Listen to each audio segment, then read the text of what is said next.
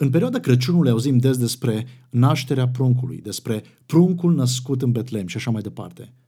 Este adevărat faptul că Evangheliile consemnează locul unde era pruncul, faptul că păstorii din Betlem au văzut pruncul, magii veniți din răsărit au văzut pruncul, faptul că Irod a vrut să omoare pruncul, faptul că Iosif a luat pruncul și pe mama lui și au plecat în Egipt, faptul că Iosif a revenit cu pruncul și mama lui în Nazaret și așa mai departe. Însă, această sărbătoare este fără impact și fără folos atâta timp cât privim la pruncul născut în Betlem acum 2000 de ani, doar printr-o prismă infantilă și nu prin prisma lui Dumnezeu. Mariei Îngerul Gabriel i-a spus că pruncul care se va naște se va numi Isus sau Yeshua, Domnul Mântuie, și că el va fi mare și va fi numit Fiul celui prea înalt și Fiul lui Dumnezeu, iar Dumnezeu îi va da tronul strămoșului său David și că împărăția lui nu va avea sfârșit. Lui Iosif, soțul Mariei, un înger i-a spus despre prunc că se va numi de asemenea Isus, Yeshua, adică Domnul Mântuie, și că va mântui oamenii din păcatele lor. Păstorilor din Betlehem, îngerul le-a spus despre prunc că este mântuitor, este Hristosul, este Domnul. Magii de la răsărit au înțeles despre prunc că este împăratul și au venit de la distanță foarte mare, au cheltuit o mulțime de, de bani și de resurse ca să vină să se închine împăratului. Bătrânul Simeon, un om descris ca fiind drept și evlavios, când a văzut Pruncul, Isus, l-a descris ca fiind rânduit pentru căderea și ridicarea multora, un semn care va stăni împotrivire. Va fi mântuirea din partea lui Dumnezeu și o lumină pentru neamuri. Atunci, de ce lumea din zilele noastre sărbătorește de Crăciun pruncul, pomenind de vulnerabilitatea sa, scutecele sale, de ieslea în care s-a născut și nu spune absolut nimic despre faptul că acest prunc este de fapt mântuitorul lumii, este împăratul universului și că împărăția lui nu va avea sfârșit. Este sfântul și nu poate fi comparat și cu niciun întemeitor de religie, cu niciun întemeitor de curent politic sau religios. Că este lumina, este cel prin care unii se vor ridica și alții se vor prăbuși, că este un semn care va stârni împotrivire, însă în același timp este lumina și salvarea lumii. De ce lumea nu vorbește despre pruncul Isus în acești termeni? Probabil pentru că lumea în care trăim își dorește o imagine infantilă despre Isus. Un Isus frivol, vulnerabil, tremurând, care are nevoie de oameni, pur și simplu. În nici într-un caz oameni păcătoși care să aibă nevoie de un Isus Domn și Mântuitor în fața căruia vom da cu toții socoteală într-o zi. De ce își dorește lumea o imagine infantilă despre Isus? Cel puțin patru motive pentru care lumea dorește o astfel de imagine. În primul rând, motivul relativismului. Isus nu este un copil diferit de ceilalți copii săraci proveniți din familii de condiție dezavantajată, spun unii. Însă Isus este diferit. Pentru că El este Mântuitorul. S-a născut ca să moară în locul nostru, s-a născut ca să plătească cu viața Lui, fără păcat pentru păcatele noastre.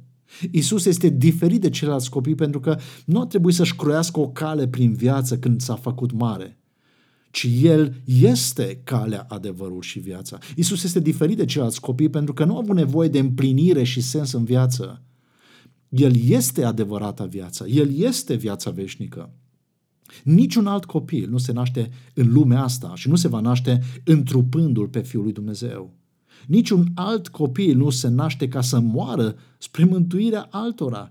Niciun alt copil nu se naște, nu s-a născut și nu se va naște fiind el însuși calea adevărul și viața. Niciun alt copil nu te poate duce acolo unde doar Isus Hristos, Fiul lui Dumnezeu, născut în Iesla din Betlehem, te poate duce și anume în cerul lui Dumnezeu. Însă lumea în care ne-am născut zace în cel rău și prin urmare trăiește în minciunea diavolului, cum că totul este relativ, niciun copil nu e diferit de celălalt. Nici Isus n-ar fi fost diferit de ceilalți. Că nu există adevăr absolut, nu există mântuitorul, ci unul dintre mântuitori. Nu există calea, ci una dintre mai multe căi. Nu există împărăția, ci fiecare cu drepturile și regatul lui. Așa că te întreb, Pentru tine personal, cine este Isus? Patru motive pentru care lumea dorește o imagine infantilă despre Isus. Primul, relativismul. Al doilea motiv este autodeterminarea. Putea Isus să se nască într-o familie de homosexuali, într-o familie disfuncțională, într-o familie de interlopi? E bine, într-o lume în care fiecare alege cum să trăiască, Dumnezeu a ales unde Fiul Său să nu se nască. Tatăl Ceresc a ales ca fiul lui să se nască într-o familie de oameni a căror inimă era receptivă la voia, planul și promisiunile lui. Fiul său s-a născut într-o familie, nu într-un parteneriat civil. Fiul său s-a născut într-o fe- dintr-o fecioară, nu dintr-o prostituată. Fiul său a avut ca tată pământesc un om drept, nu un antreprenor. Nașterea lui Isus în Iesle spune ceva despre suveranitatea determinării lui Dumnezeu nu despre toxicitatea pretențiilor la autodeterminarea omului. Cine crezi că ești tu pentru Isus? Patru motive pentru care lumea dorește o imagine infantilă despre Isus. Primul, relativismul, al doilea, autodeterminarea. În al treilea rând, al treilea motiv este interesul. Copilul, prin definiție, este o ființă care depinde de părinții lui. Un Isus doar copil este o ființă care depinde de tine. El este o investiție pe care o poți folosi pentru împlinirea visurilor tale, egoiste și limitate. Este copilul acesta este o fisă pe care o poți introduce în aparatul tău medical, imobiliar, vocațional sau social. Este un kelner la care poți apela atunci când ai nevoie. Este un urmaș al tău care să continue ce ai început tu și să-ți ducă numele mai departe. Promisiunile lui trebuie să se plieze pe caracterul și așteptările tale, dacă este doar un copil. El este la dispoziția ta, nu tu la dispoziția lui. Trăim într-o lume în care interesul personal primează. Dacă Isus nu se ridică la nivelul profilului postului pe care lumea i l-a creat, atunci Isus nu este acestei lumi de folos. Lumea se poate debarasa de el, la fel cum este obișnuită să se debaraseze de orice copil nedorit. Un Isus avortat este de preferat un Isus împărat. Sau altfel spus, un Isus răstignit este de preferat un Isus împărat. Lumea nu l-a răstignit pe Isus pentru că nu avea nevoie de el, ci pentru că nu l-a dorit în termenii lui. Ce fel de relație este între tine și Isus Hristos?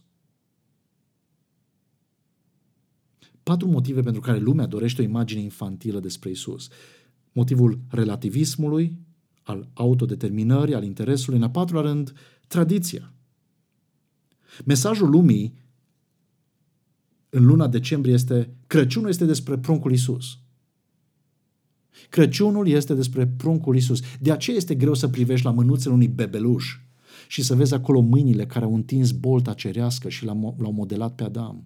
De aceea este greu să vezi bebelușul Isus cum privește cruciși cu niște ochi probabil gri albăstrui și să înțelegi că sunt ochii celui în fața căruia totul este gol și descoperit.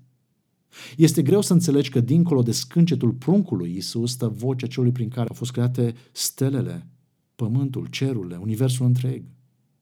Este greu să vezi dincolo de momentul alăptatului pe cel care nu are nevoie de nimic ca să existe. Este greu să vezi dincolo de schimbarea scutecelor în mijlocul staulului pe cel învăluit de o slavă de care nimeni nu se poate apropia oricum.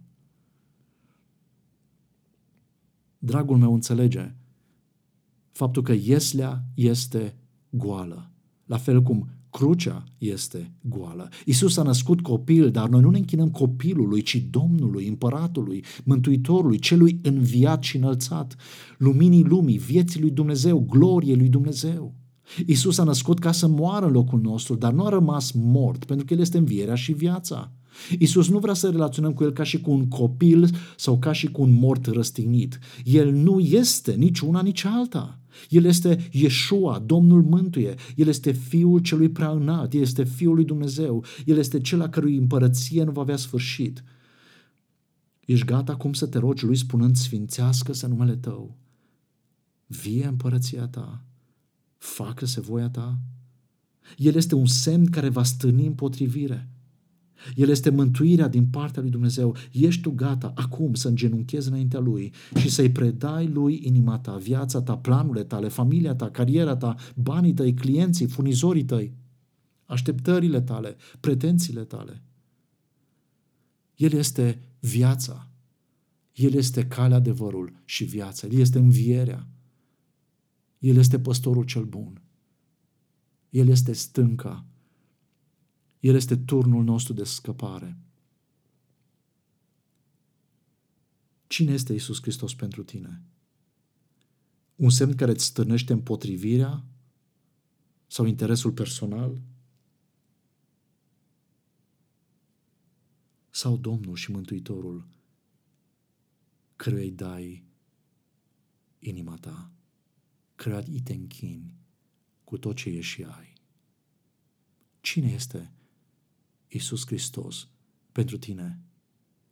Pruncul sau Mântuitorul? Cel mort pe o cruce sau cel înviat, înălțat, care stă să se întoarcă, să vină?